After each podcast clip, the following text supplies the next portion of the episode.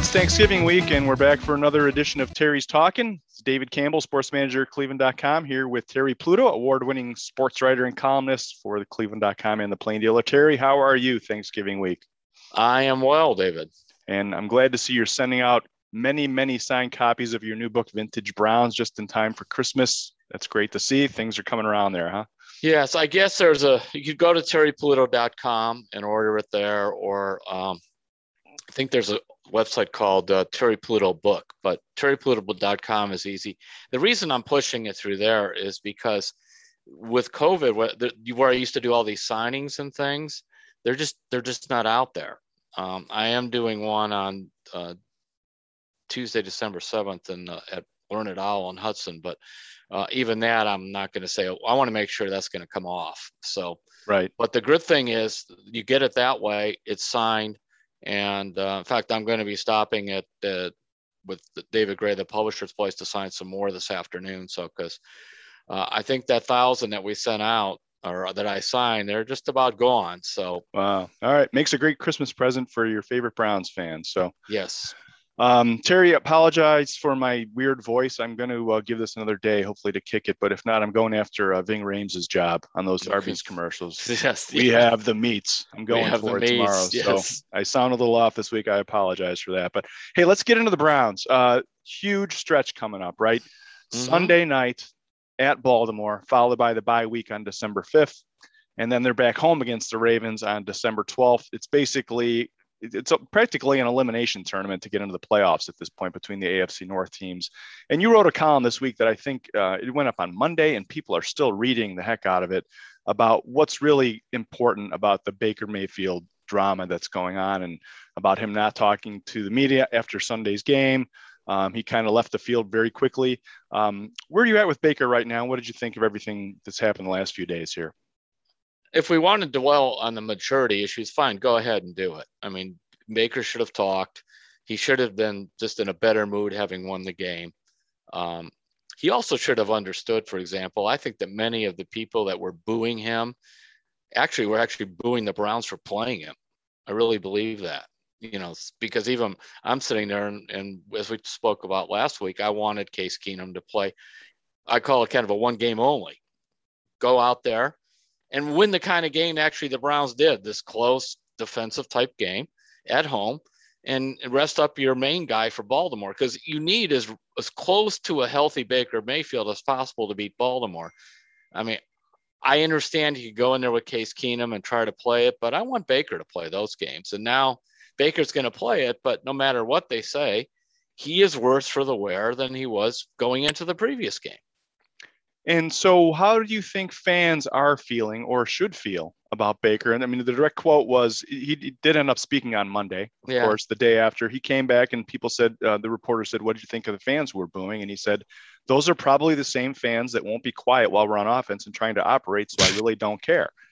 Oh, um, oh boy. What did you First, think of that? And well, rule right number one even if the fans are being jerks, and I'm not saying they were, by the way, with this one, but even if they are, don't bring it up it's a lose. It is kind of like don't say anything bad about your mother. I mean, whatever it is, just don't. You know, th- these people are in a special class, and you just they pay the salaries. They're there. They love you. That kind of thing.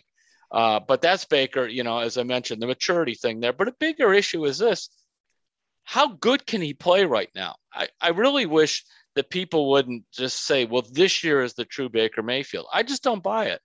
I think the real Baker Mayfield we saw in 2018, and we saw it again in 2020. A couple fans mentioned when he threw out 2019. It was such a chaotic year with Freddie Kitchens and everything else that uh, I just I have a let's put it this way: if 2000 what what happened in 2019 actually happened in 2020, so you take that poor 19 season and you rolled into this, I would be very concerned about Baker. But I saw in 2020 and even early this year before he started to get beat up, he's a good quarterback. I'm not saying he's great, but he's good. You could win games with this guy. It's shown he could win games with this guy. But, you know, the foot, the knee, the shoulder. Um, and I just think the mental uh, being drained psychologically, emotionally on all those fronts when you know you're not 100%. And you know your team is relying on you. I had some people say to me, David, see what you think, because you, you know quite a bit about football too. Well, uh, a lot of guys out there are playing beat up. That's true. But only one guy handles the ball that much. Only one guy has to make as many mental decisions. And I think only one guy stands far and away from the other 21 players on the on the field that, you know, the, the defense and the offense as being the most important, and that's the quarterback. Well, and th- there's a few things there that I think are not being talked about enough. Well, first of all, I agree with you. I think I think it was a perfect Case Keenum game last week. Yeah. I think that was you were basically buying time. Um, but the two things I want to bring up real fast: the Browns have a really, really late bye week this year. Yeah. I mean, having it be in December fifth, um, it, it's so late. Uh, most of the other teams in the in, in the AFC have had theirs already, and it's a long slog to get to December in the NFL. I mean, you're you're starting in in late July with training camp going all the way through. And the other thing, I think pe- people need to cut Baker a little bit of a break. And people are not really talking about this a lot, but last week, that whole thing that happened in Oklahoma with that death row inmate mm-hmm. that Baker had gotten to know, he had been advocating for this guy because um, he, they, a lot of people believe he's been wrongfully imprisoned. He was on death row. He was scheduled to be executed, and Baker had grown to know him pretty intimately through this process. And a lot of people in Oklahoma and a lot of notable athletes had taken on this man's cause.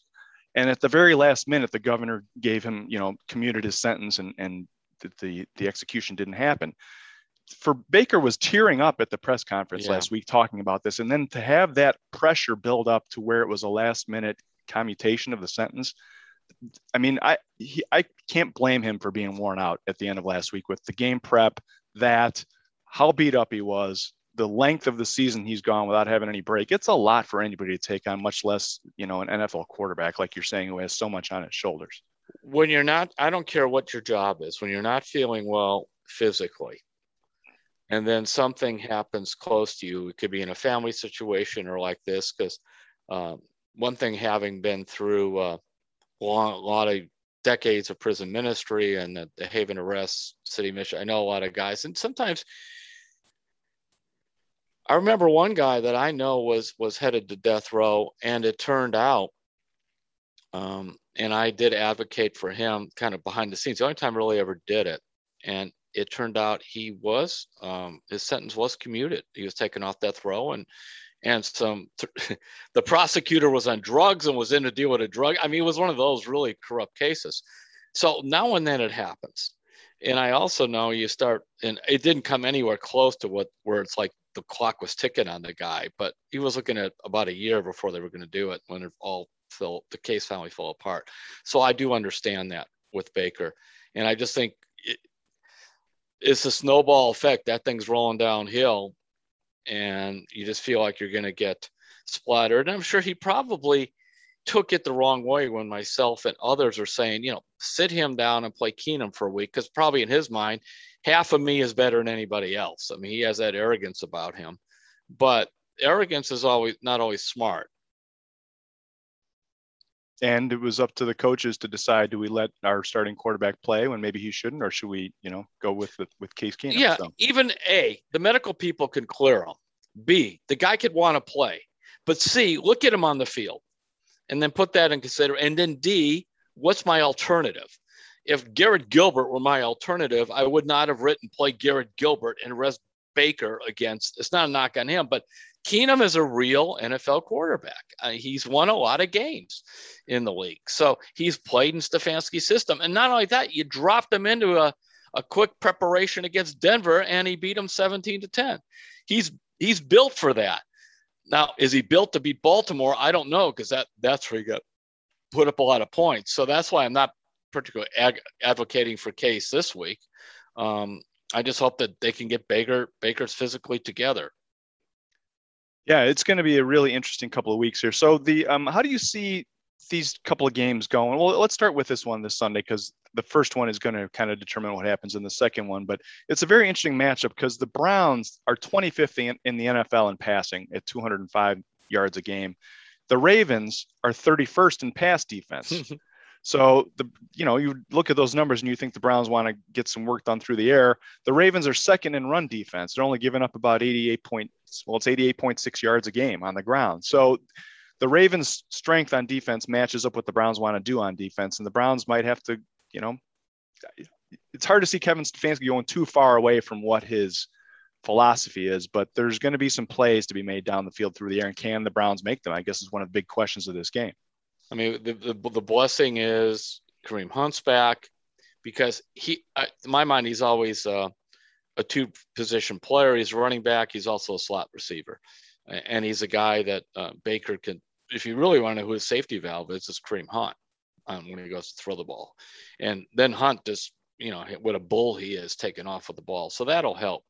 But you're correct, David. The, the way to loosen them up would be to hit something downfield. Um, see that I hate falling on the injuries, but you keep going. All right. So Baker throws well off the move, correct? I mean, that's one of the things he right. does. But he doesn't move well now because his legs are all beat up. So hence a five foot 11 or six foot one Baker Mayfield dropping five steps back in the pocket to throw. It's not a good thing. Well, and I think you're right about Kareem Hunt. We're going to see Kareem yeah. Hunt can take a three yard pass and turn it into 30 with and that's what they'll probably the try to do and get some right. of the tight ends going. Um, so I'm, I'm I'm curious to see how they play. The other issue when we talk about rankings, and I've mentioned this a couple weeks ago because I wrote a column that there's a lot more wrong than just Odell Beckham. This was even before they played the Bengals game, and I mentioned it again in the Baker story. You're number one in pre-snap penalties. You're number one in penalty yardage it hasn't changed. It, it, was a problem earlier in the year. Then it got worse and it's just stayed worse. They had five pre snap penalties again against Detroit.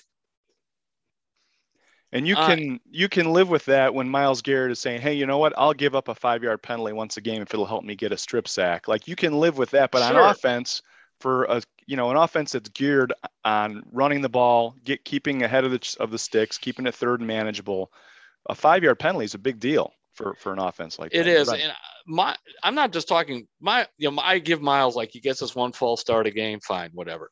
I don't care. He's good, but how about these guys? And this is happening two to three times a game. I'm not exaggerating. They line up in the neutral zone. This is not jumping off sides. They put their hand down past the line where the ball's supposed to be. All you got to do is look down. Clowney's a big offender on this and see where the ball is and put your hand about three inches away from that line. That's it. And they keep doing this. The other thing has been illegal formations. So, in other words, they're covering up the tight end, whatever they're doing. I, I'm sometimes I don't even know what it is that's illegal, but they're supposed to know. Yeah, so Kevin, the, Kevin Stefanski and his staff have actually started where if there's some kind of penalty like that during practice, they're starting the entire practice segment over again to get the to drive that home to the players. So now we have to see it on the field during a game. But mm-hmm. I think it's making Kevin Stefanski crazy, just like it is, you know, the, the fans. Um, he's and right there should. with you. And but you know, what are the options? You pull a guy off the field, which they've done with some of the defensive linemen, or you try and make their day longer and say, hey, this is not how we do stuff. We're going to start over. Um, there's other than that, it's just you just have to get it right, right? I'm just baffled by it because it was not a big issue. They were kind of middle of the pack in penalties last year. They weren't great, but it was it was okay.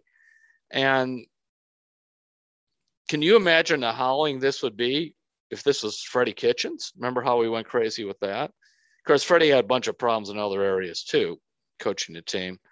By the way, Freddie is back with the Giants, coaching with the Giants, calling plays again, calling play. And on top of that, Colt McCoy won two games filling in at Arizona for Kyler Murray, which you know, to my point,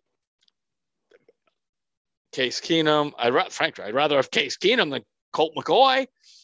Baltimore won a game with their backup. I forgot the kid's name. It was it was a, it was a rookie uh, last week. Mm-hmm.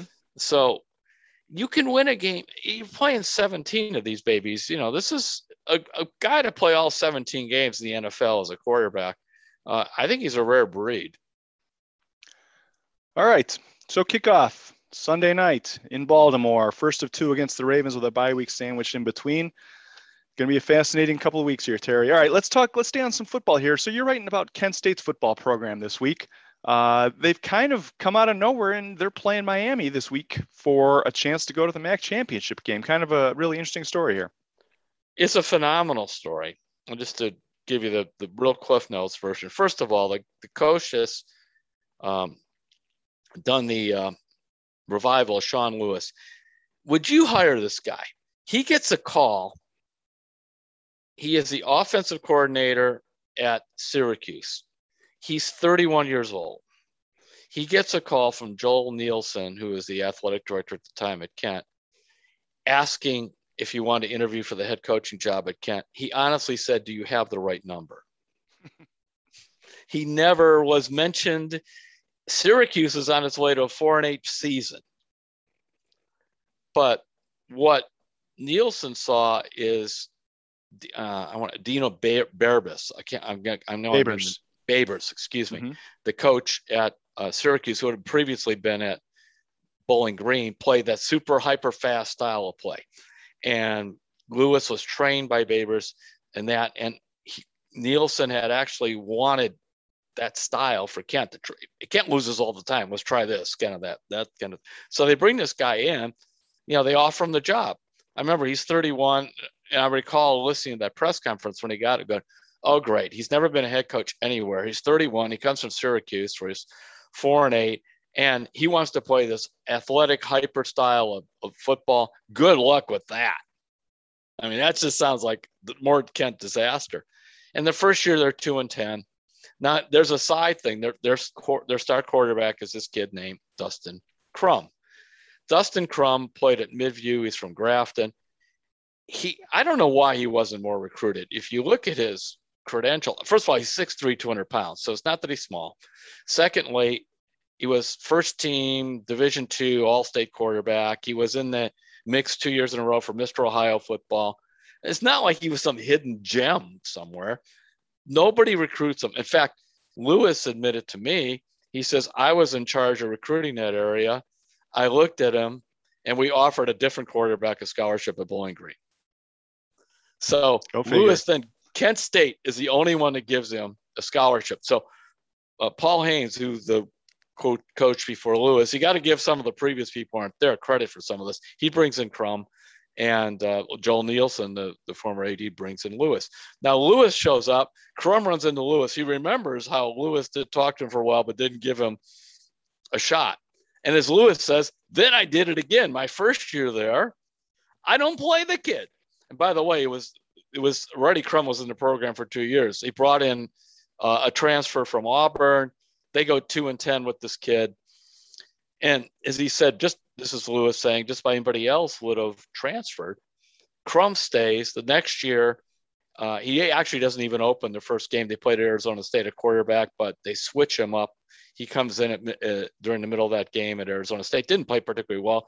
They they then give him the job, and the team takes off they uh, I think they go five and three in the MAC. They go to a bowl game. They beat Utah State in the Go Daddy Bowl. Uh, the quarterback for Utah State is the uh, the backup at Green Bay now. Um, mm-hmm. Love, I think. Yeah. Mm-hmm. So they beat, and suddenly Crum takes off. So last year it's COVID. They go three and one. They actually average almost 49 points a game. And then this year, you know, here they are. They're five and two it's it's hard to look at Kent's records overall because they played the three money game, three money games every year. I mean, this year was Texas A&M at Iowa at Maryland. I mean, the, you almost start every year at 0 and 3. You just look at the the MAC record. The last three years in the MAC with Crum at quarterback, they're 13 and six. So this is fun. There's a lot of other cool stuff about the story. As I, I kept saying, this never should have worked. This guy should not have made it as a head coach. Crum should not have stayed. These guys you know and then it's sometimes it is a people need a chance. Sometimes that's what this story is about. It really is. Crum needed somebody to finally to believe in him lewis needed somebody to say i don't care that the resume is pretty thin i'm going to give him a shot with this crazy system we're at kent what do we got to lose and on top of that by the way their academics are good they're they're about a 2.9 gpa for their team since he got there they got 20 graduate students on their roster so they retained a whole bunch of these kids. You know, right. COVID people got extra years. more maybe more than but people want to know about Kent State. But I was taken with the story. It's yeah, it's like a Friday. It's like a convergence of happy accidents all running yeah. into each other. It does make a fun story. But, so. And it doesn't happen much in Northeast Ohio. We get a lot of accidents. Most of them not real happy. That's true. All right. Well, so good luck to uh, Kent State this week. Well, and I guess good luck to Miami too. There's a lot of Miami fans who probably yeah, listen they to play the, at noon. It's, a, it's a big game for it is a big schools. game. Yes. Um, all right, Terry, how about this? Let's take a break. When we come back, we'll talk a little Cavaliers. We'll talk a little Guardians. We'll talk uh, a little Faith in You column. And then we got some Hey, Terry questions that came in from readers. And then, um, then we'll wrap it up after that. How do you think uh, that works? Good? I am at your service. All right, let's take a break. We'll be right back on Terry's Talking. All right, we are back here on Terry's Talking. David Campbell with Terry Pluto. Terry, the Cavaliers are nine and nine. They've been through a lot. A tough road trip mm-hmm. to start the season, some injuries. Collin Sexton, Evan Mobley out, although he looks like he's starting to come back from his uh, injured elbow. He's starting to uh, add more in practice and do a little bit more. This team has shown a lot of heart, and I guess the question is, can they keep it up here as as we head into the holiday season? Well, you also missed Markkanen and, and Love for quite a while too. True. I mean, yep. I would have signed up for nine and nine so fast when that schedule came out, assuming they had a full roster. I really would have. Because even some of these home games they've had of late, they've not been with a whole lot of fun opponents. You had Brooklyn and Golden State. So it's been a, it's been really a tough go. And I think that the fact they're nine and nine now, you know, they were working towards how Sexton should be used, which is coming off the bench. If you notice, remember he would start the game, but he's out there five minutes into it. Then Rubio's in there with with Garland, and Garland's you know uh, I won't yeah, merging star. Well, he's merging very good anyway, and then Sexton would come in and supply the instant offense. If he was kind of out of it, you take him out. That that's that kind of like Lou Williams or one of those guys. Unfortunately, uh, and I wondered the last week or so, he was not playing very well at all. Um, turns out he has a meniscus and a tough meniscus, meniscus surgery. They, he's out for the year. So that that's the thing. They'll miss his scoring. But if you can get Mobley back reasonably soon uh, and just keep playing this tough defensive style, because remember, if you hold a team under 100 points, it's pretty remarkable in the NBA. If you hold them under 110, that's above average and they In the consistently NBA, do yes, that. It is, yes, yep. and so I think uh, I think they can if they can keep the effort up. Yeah, and I wanted to ask you about that because our colleague uh, Chris Fedor, who does an outstanding job covering the team, he wrote an interesting piece this week. You're talking about the effort, and it kind of ties into something here that I wanted to ask you about. So, you know how the NBA works. I mean, you've been around the NBA for decades, and you kind of know that there's calls that LeBron James gets, or Michael Jordan gets, or Magic Johnson gets during the course of a game that some rookie won't get. And the other night against Brooklyn, and Chris wrote about this, the Cavs felt there were three, five, I don't know, six calls maybe that the the star-studded Brooklyn Nets came in and were getting because they're the Brooklyn Nets and they have Kevin Durant, and Kevin Durant gets a call that maybe Darius Garland wouldn't get. And JB Bickerstaff decided he'd had enough. And he made a point to say, listen, the, the referees are not respecting our team because they're young and it's not fair. So, right move by JB to stand up and say, hey, listen, we're not getting these calls and it ain't right. Or do you think he's kind of giving his team an, an excuse a little bit to, you know, I, I don't know. How do you feel about that? Because the effort has been there the whole time. And I think he felt maybe he was okay doing this because of how hard this team is playing for him. What do you think? A, a James Harden gets ridiculous calls. He oh, bulls oh, into years. people, everything else. So he's right about that more than even Durant. Harden gets ridiculous calls. B, I would tell my team now I'm going to stand up. I'm going to take the heat. I'm going to get fined, but I don't need you getting caught up on the officials.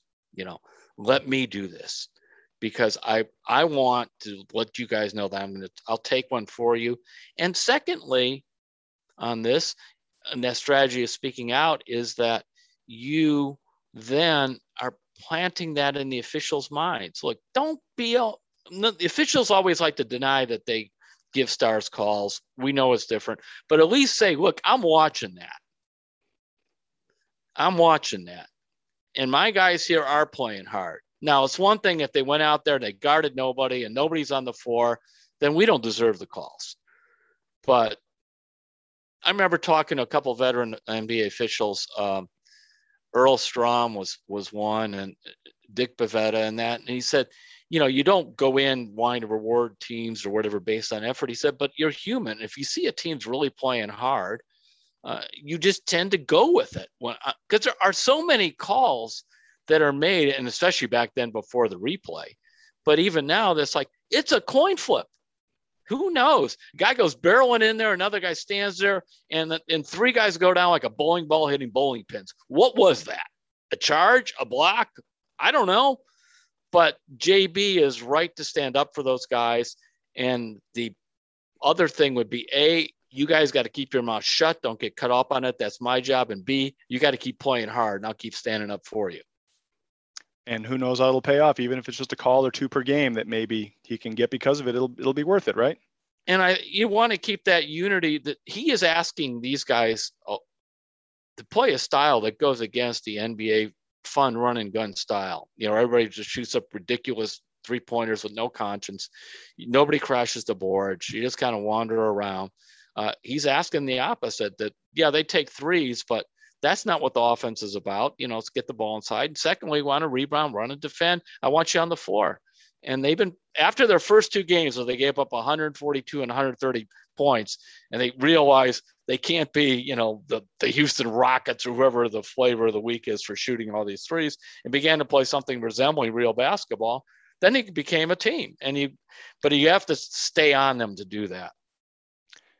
Yeah, and speaking of that style of play, uh, let's talk about Jarrett Allen for a minute. He's kind mm-hmm. of he kind of embodies a lot of what you're talking about there. You know, he he does a lot of little things. Uh, you know, he's shooting 67% from the field, I think. It's like he about, never misses. Yeah, th- you know, 33 minutes a game. He's averaging so 67% from the field with 14.6 points and 11.2 rebounds a game, and just a really good foundational piece. You think this is kind of one of the more underappreciated guys on the team? Yes. Yeah. How's that? Just simply yes. Because also, I would argue, underused. He has good hands, unlike a lot of big guys in the modern NBA. He at least has sort of a little jump hook, jump hook, and a half a clue of what to do down in the low post. And he makes free throws. See, some of these big guys. Remember when they had Drummond here, and he could get the ball down low, but they would just follow him, and he's he's bricking the ball off the rim. This guy, well, I I don't know what he's shooting right now, but a career he's around seventy percent from the foul line, and so he is really valuable. I think he could become even a better rebounder than 11 a game because of just um, he has the legs, he's got long arms, and when he and Mobley are in there, I realize that sometimes they kind of are taking rebounds from each other. But that is such a force for this team going against the grain of NBA, which is we want everybody between six two and six eight you know, non-positionless basketball. These two seven footers give the Cavs an edge because they're different. They make the team seem different, and teams have aren't used to the, just these big guys doing stuff. So I'm excited by that.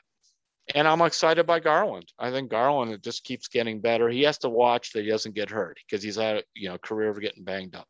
But he, you know, he's exciting. Rubio, I'm concerned that he's going to get worn down. He's playing too many minutes. Now they don't have Sexton. They've got to find a guard, whether it's this Pangos kid that they have sitting on the end of the bench, they signed from the Euro League, or somebody else um, that they could put in. And Chris Fedor wrote a very good po- uh, column about uh, Okoro. This is his chance to go be the shooting guard on this team. And he's got to show more offensively. I will say this Okoro fits the he'll get in your face, he'll rebound, he's on the floor. He, he's a tough guy, but you got to make some shots. Well, you know, I, it's funny when you're talking about the two seven footers. You made me think of when the Spurs got the number one pick in the draft, and they already had David uh, Robinson yeah. on the roster, and people were like, "Well, you can't take Tim Duncan now, so what are you going to do?" And the Spurs said, "Sure, we can take Tim Duncan. Watch, watch yeah, how this watch. is going to work." And the Cavs kind of have taken the same approach, like, "Well, how is this going to work?" And you can say what you want about kind of the vision of the front office and, and Koby Altman these last few years, but I think Cavs fans have to take a little bit of solace in some of these things like Jarrett Allen singling him out when they did and making that yeah. move. Some of these pieces are starting to come together now, and I think I think you're right. I think they're starting to see that. And, and I was wrong. I wanted Suggs uh, instead of uh, Mobley, and I did like Mobley some. It isn't a knock on that. I, I became enamored with Suggs, and um, because my wife Roberta knows really does know a lot about basketball. She played on the first women's team, by the way, at, at Hiram, to show you did know, not know go that. back before. Yeah, and unfortunately, um, they had a coach at that point, it was just sort of a lady that they threw out there, could barely get five on a four. You know, when she watches what women's basketball is now compared to what she played, and there's this longing in her heart to of which she was there before Title IX, you know, the pre-Title IX stuff. But so she knows a lot about the game because she used to come to practices with me back when I covered the Cavs and we were allowed to go to practice. So I showed her the one player I showed her tapes of was Mobley. And she was going, boy, you know, it's kind of like Hot Rod and and that, you know, Hot Rod Williams, or he's mobile, he's seven foot. Um, you know, just the question was, would it fit in this modern NBA with Allen? And you're right. They said, let's not overthink this. Let's just get this guy. Yeah. Thank goodness he did. So Koby Altman had one over me on that one. All right. Well, you were talking about the tough schedule so far. It does not get any easier. Uh, tonight, Wednesday night, they're playing the Phoenix Suns, who have oh, won Lord. 13 in a row. Uh, there are four wins from tying the franchise record. So that's tip off. That tip off is tonight at seven down at the Field House, and then the Cavs are home on Saturday, uh, Thanksgiving weekend. They're playing Orlando at eight, and then they go to Dallas to start a three-game trip on Monday night. So that's the Cavs schedule. Um, Terry. Oh, real- one last point too, yeah, sure. and I'm curious to see more Markkanen. You know, Markkanen looked pretty good against Brooklyn. He had been on the COVID thing with Love. Um, he's a key guy in this. If he could show he could play small forward uh, against most of the teams, uh, that gives them the, dimension you want because then you can keep Okoro in the backcourt to be the, the, third guard, you know, with Rubio and Garland, and you don't kill Rubio. I'm sure I'm concerned. Rubio, remember Rubio started playing pro basketball at 16. So this guy's played a million games at high level, even though he's 32 or whatever. It's it's like he's got like a LeBron James career in terms of, of length and, and number of minutes and everything else.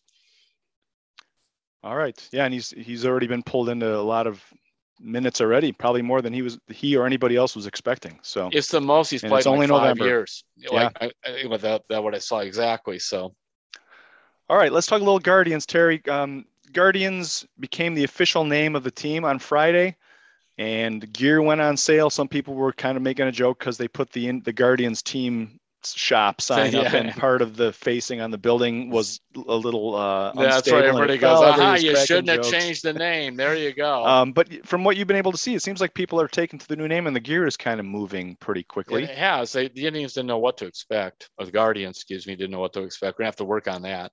Um, but the thing that amazed them and me because the initial rollout as they called it the fastball g that little baseball with the G on it or whatever that Wings. is. Yep.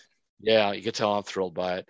Um, that that thing outsold the other stuff two to one in terms of what had the logo on or not. Now maybe kids like it, maybe it's different, maybe I know nothing.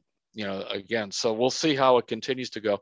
The best selling item was uh, kind of the the fleece with the the the Cleveland on it. You know that with their new script. So, but they they had a good first couple days of sales. We'll see if it continues. All right. And speaking of uh, things that are changing, the Indians had to make some decisions on the 40 man roster toward the end of last week. And uh, what did you think about what they did? And kind of, there's always guys you're worried are going to get scooped yeah. up that aren't on the 40 man roster. Where do you think the Indians are exposed? I did it again. The Guardians are exposed here and mm-hmm. might lose somebody. Um, Oscar Gonzalez, he had 31 homers and I know that they look at this. He had 112 strikeouts, I think, to like 20 walks, uh, but he's only 23. He's 6'4". He's he's kind of not quite as big as uh, Reyes, but he's that kind of hulking guy. He's right-hand hitter. Uh, he was never on anybody's prospect list until this year. He'd been in the system for quite a while, just kind of floundering around, and it it took off. But sometimes power hitters develop late. I would be shocked if no one takes him in, in the I know I would. You try to see. If it doesn't work, it doesn't work. But 31 homers is 31 homers. And I guess they viewed him as a DH and they have Reyes and this kind of stuff. But still, Ray, you know, Reyes really does want to play the outfield. That would solve a problem. They could get 100 games a year in the outfield. He used to play 100 games a year for the Padres because then you could work in different people as a DH, whether you pick up some older guy for a, one year deal or you just use it as a way to, to rest different players. The other thing surprised me and I think they changed their mind on this because I heard they were probably going to leave either Zimmer or Mercado off the roster. And I do believe in the end they decided to keep both. Maybe they think they could trade one of them. That's that's the reason. Uh, I don't know what happened to Mercado. I mean, it's been it's been two miserable years for him now. I remember 2019 looked like they had their center fielder and you know like 265 with 15 homers as a rookie and and he came up I think in June uh, and I don't know what happened to that guy since. You know, Zimmer, they might think, well, he finally sort of got healthy. I mean, he is good defensively. He could run the bases. He hits these staggering homers, like 450 feet, but he doesn't really show a ton of power over, you know, I think he had eight homers and like 280 at bats. So that'll be um, uh, see which way that goes. But so that that the two surprises to me were Gonzalez exposed because even if they didn't like him, um, I, I still would have kept him. You could send him to AAA again. And secondly, um, was both of those outfitters kept on the roster. And, I think, by the way, I like Mejia in the bullpen. I didn't like him starting, but did, did he get traded the Cubs? I, I forgot because they traded yeah. and Ramirez on the same day, Harold Ramirez. Yes, that sounds right. Yep. Yeah, he might help them in the bullpen uh, Mejia. But they have so many good arms coming, and I get that part of it a lot more than say the other moves. All right, Terry, it's Thanksgiving week, and I know every year you um, go on your Facebook page and you ask people to kind of send you things that they're thankful for, and you got some interesting responses this week. It's I'm always kind of amazed at the adversity that people deal with in their lives and how they they fight through it and yet they're still thankful for what they have and i think you saw a lot of that in the column that is going to go up on saturday on the website and then sunday in the paper but um, some really interesting responses there. Yeah i mean people fighting through strokes and cancer there was some covid but just a general thing of life um, several people wrote about how they were thankful that they were able to spend the last one month one year with a parent or someone close to them who's dying and the person didn't get healed. He died. You know, she died. And it, I had over, you can look at my Facebook page now and, and just scroll down. There's a hundred some responses. Is phenomenal what people just said go through, how they deal with it. Um, and I just, how their faith carried them through a lot of pain. So that was a reason to celebrate. The I have two Thanksgiving columns. I got one running tomorrow, and which is what I want to say. I want to thank readers. I always have said this for 20 some years, going back to my days at Akron, the Akron Beacon Journal. Without you, there's no us. Without you, the readers, there's no us working in media. Because if you don't read us online, in the paper, listen to podcasts, whatever it is, who needs us? You may listen to us and say, who needs us? Who needs them, rather? But why know this? We need you. And unlike Baker Mayfield, who decided to nitpick on the fans, I ain't nitpicking no readers. I want every single one, every single paper, every single internet hit, every single ad. I want it all. I want to keep doing what I've been doing, by the way, now for full time since 1977. So that's a few years. And actually, the first time I think I had anything published um, in Cleveland would have been at the um, old Cleveland Press in 1975 when I was there part time, writing some high school things. And then I also was in school. I also sold some stuff to the Plain Dealer Sunday magazine. So it's been a long run and I want to keep going. I'm not sure I could play the Kent State, let's snap the ball and run a play every 17 seconds. That's what they do, by the way. 17 seconds, they run a play. They keep track. Tennessee's number one, slightly ahead of them. I can't do that. Well, but we we're going to need a story from you every 17 minutes from now on. Yeah, Terry. you got to right. get something turned around. If anybody could do it, you could. I'll tell you. when you don't know what to do, the rules always. That was told us early on. If you don't know what to do, write notes. They're like popcorn. People could just kind of keep. Even the popcorn's not that good, but the next next batch might be. Right. The next kernels might be a little better. Um, so we want, we do love uh, all the people who read what we do and, and all the content we produce. And that's one reason we love to kind of hear from you. If you would like to um, get your question on Terry's talking every week, you can hit Terry up on his Facebook page. Um, we usually put up a solicitation toward, I don't know, maybe on Tuesday every week. And the other way to do it is if you want to email something to us at sports at cleveland.com. We always love hearing from you and we'll try and get to as many as we can. So you want to do some Hey, hey Terry questions here? You ready? Sure. All right. I wanted to get to this one. By the I way, did you see whose picture I posted this week? I did. So Brandon Weeden was at the top of the post saying, Hey, we're looking for questions. And actually, I have a trivia question about Brandon Weeden later, which you know why I did that. Get. Just Why? a little reminder of the quarterback situation pre Baker. little perspective, right? Yes, I, I, was tempted to put Manziel up, but that's such a you know easy shot. Then I, I just kind of looking through it. There was Brandon sort of looking perplexed in the camera. So there he is. That was a good one. All right, I got to ask you this, Terry, because I wanted to put this one first because I've never heard of this thing. So Steve Toth from Wickliffe, he says, "Hey Terry." I loved the turkey trot thing the Browns did in the 80s, where they would have the rookies around Thanksgiving oh, go yeah. around town. Is there any chance some new players learn of this and maybe start it up again next year?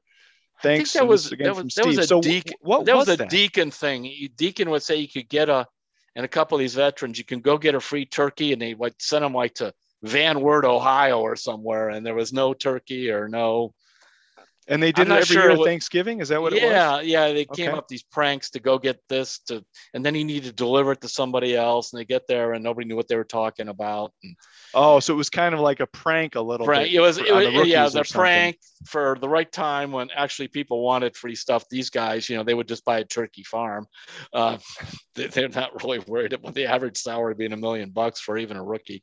So that the, the thing is. Um, that's what it was about. I remember Deacon was behind it quite a bit. All right, we're gonna have to do something on that. We'll get somebody to research the turkey yes. trot and see what we can find. I thought that was interesting. So, um, this one is from Jason Kohler. He says, "Hey Terry, I'm a lifelong Browns fan who took his talents to South Florida, and I wanted to know: do you do you feel like the Browns' recent struggles, including the OBJ exit, has fractured the locker room, or do you think it's brought them closer together as a team?" Well, we'll see about closer together. Uh, I don't think, by the way, OJ uh, OBJ leaving is a big uh, fracturing in the locker room. I really don't. Remember, players will always say nice things about players when they leave because you never know. You may end up playing with them again. Or you and I, I bet, have had people that maybe, because uh, remember, I, I've worked since the Civil War. So I've worked with a lot of people, you know, in this business. And there were a number of them that I liked personally, but really weren't all that, you know, they could stay or leave as far as I care in terms of working with them you know, I like them on a personal level. And I think that was the thing with Odell. I don't like them the personal level, but I think they got tired of some of the Odell didn't get the ball, all that junk. Um, so I don't think that's a fracture, but the general fracture thing is not winning. Um, whose fault is it? You know, the last year the Browns just had this fairy tale ride where they never lost two in a row. Expectations were around 500 for them. And things just fell into place. I know it was hard with COVID, but it's hard for everybody with COVID. Where this year, um, they've you know they started three and one, and so now they're what? Uh, the, what the Browns are six and five. Six and five. Yep. Yeah. So they started three and one, so now they're three and four, and uh, that's been a tough tough go. All right, and we have a baseball question from Michael Lisi, who's from Youngstown, and he says it's been over 25 years now since the Indians' uprising in the 94, 95 World Series. Tell us a baseball story about Albert Belle. It feels like we heard so much about off the field stuff with him that we've lost just how electric of a player he was. I'll never forget being there for this game, and then he put a YouTube video in there for one of uh, Albert's highlight mm-hmm. moments. But um, any quick Albert yes, Belle stories? Yes. Uh, well, first of all, unlike some people in the media, I learned this with Albert. I went over to talk to him, one F bomb or whatever there. I'm out of there. My, it's been my view for decades on players. If a player doesn't want to talk or he wants to just rip into, unless he wants to rip into me over something I wrote, but if he's just generally grouchy, doesn't want to talk, fine, I'll go talk to someone else. I mean, it's not like I missed a chance to interview, you know, St. Paul or Martin Luther King here. Uh, there's there's plenty of other guys in the locker room who like to talk. I remember I came, up to Albert, the Indians were playing in Kansas City. The All Star game was coming, and he was off to probably was in 95 he was off to a roaring start. And i said oh man albert you know you're really doing well at the all-star break. Can, can talk about that a little bit? So we sit down and and i said boy you know you've knocked in a lot of runs. He goes well you know who has the record for rbis at the all-star break? I mean, no clue. He knew hank greenberg it was like 89 right? or 91 he was gunning for hank greenberg's record at the All Star break. A, how many older players, I'm sorry, how many players in the 90s would have heard of an older player such as Hank Greenberg? B, if they did, C, how many would know he had 89 all, you know, RBIs at the All Star break? Albert was very aware of baseball history. He wanted his place in it. By the way, every year that Albert was on the All Star or the Hall of Fame ballot, I voted for him you know, even though he certainly wasn't my favorite person. But I found like once a year, Albert would be give me a very um, insightful interview when he felt like it. I mean, there was there was a lot in there. It's just a shame though that he just got in his head early on that people didn't like him, and so um, you could do an interesting. I need to actually write about this for a faith count. People who feel uh, rejected will reject someone first because it goes, I got to get that in before they reject me. And I think that was part of Albert's uh, deal. Uh, so I'm going to reject you before you even have a chance to reject me. And so that was an odd thing because it's a shame. There, there was a lot of good stuff in there with Albert. Had his hip not fallen apart, um, he would have, because he had nine consecutive years, 100 RBIs, and I forgot how many homers he had, 300 and some. Uh, he would have had a remarkable career it's always interesting to me. They, they said the same thing about Mike Tyson when he was even when he was 20 years old and starting to rise up the boxing. He knew uh, Jack Johnson fights yeah. from back in the early 90s. Like the, the great ones seem like they really want that uh, place in history, as you talked about with Albert, and they have studied their sport and they know who's who. And LeBron, and LeBron it kind of drives the them. Same, yeah, and you're right. LeBron was the same way. I mean, I remember when LeBron met Oscar Robertson came to me, he was thrilled to meet Oscar Robertson. I bet a bunch of his teammates, this old guy, I guess he played in the NBA. Or, no, LeBron knew that stuff. And I think that drives them, as you said, that's correct. And is a uh, person who spent a long time in the media and just following, it's just nice when that happens that these guys are aware that actually they played the game before I arrived yeah, it's it's fun to see when they get to meet too. It is it's a special moment. So, all right. Well, thanks for those questions. Again, you can hit Terry up on his Facebook page, or if you want to email us at sports at cleveland.com. All right, Terry, you put up a picture of Brandon Weeden with your solicitation for questions this week, and as Browns fans know, Brandon Weeden was the 22nd overall pick by the Browns in the 2012 NFL Draft. Some people might have forgotten that Brandon Weeden was also drafted in baseball. Yes. Do you remember which team took him in the draft? I didn't mean to stump you, but I want to no. give you a challenge. It might be the week. Yankees. Yes, it is. Wow. Yeah. That's impressive. And he couldn't get out of A ball. Yeah, he was in the minors the whole time. So he was drafted in the second round of the 2002 MLB draft. Was that high? And wow. Second round. He was a 71st overall pick out of yeah. high school. He went to Santa Fe High School in Edmond, Oklahoma. But it's always striking to me. So he was drafted in baseball in 2002 and then the NFL 10 years later in 2012. And that's why he was 28 years old when the Browns uh, drafted him. Um, and people always joked about how he was middle aged when he started his first NFL game. Well, that, it was yeah. funny there, you know, where usually you say you, you, you don't want a guy who's that old to be a rookie because by the time he figures it out, he'll be too old. I mean, is is it's actually an incorrect argument for a quarterback because they do play till the middle late 30s. Uh, but the problem there was this Brandon Weeden played in that uh, kind of junky system, you know, where they almost it was a kind of a run and shoot, as I recall, and and the Big so, 12 defenses have never yeah, nobody guards anybody. Yep. Uh, Oklahoma State, am I right on where he yep. went? Yep. Yeah, and so it was hard to judge, and you don't know for hey, Patrick Mahomes played in those kind of things too. And I looked at all that. He just looked like he's playing backyard ball. Well, put him in the NFL and he's great. But other guys who did that, they show you nothing. But yes, Brandon Weeden, I knew with the Yankees, and I remember that he never got out of a ball, and that's all I remember. And the the Browns try to say, well, see, he's mature, so he's set to go. but he wasn't that good. All right. Um, Terry, what's on the Thanksgiving menu this week for you? Any favorite dishes you guys make or? Probably not a whole lot. Tomorrow night we're doing the, uh, we always do the holiday services at the Akron City Mission Haven of Rest. So we're doing that. Myself, my wife, uh, Roberta, and then our, our good friend Gloria Williams will be doing that. Um, so down there, and uh, they have great turkey and everything else. We're just going to take it home and eat it. I Great. Because enjoy uh, that. So that'll be good. Good. Yeah, I got a special request from my nephew. He wants key lime pie for ah, Thanksgiving, and I managed and Jimmy Buffett songs to go with it. Or, there you uh? go. Yeah. Well, anyway, have a great holiday this week, uh, Terry, and all to all of you listening out there. Have a great uh, holiday as well. We hope you enjoyed time with family. Terry, thanks as always. Always fun to chat, and um, we'll see you all next week on Terry's Talking.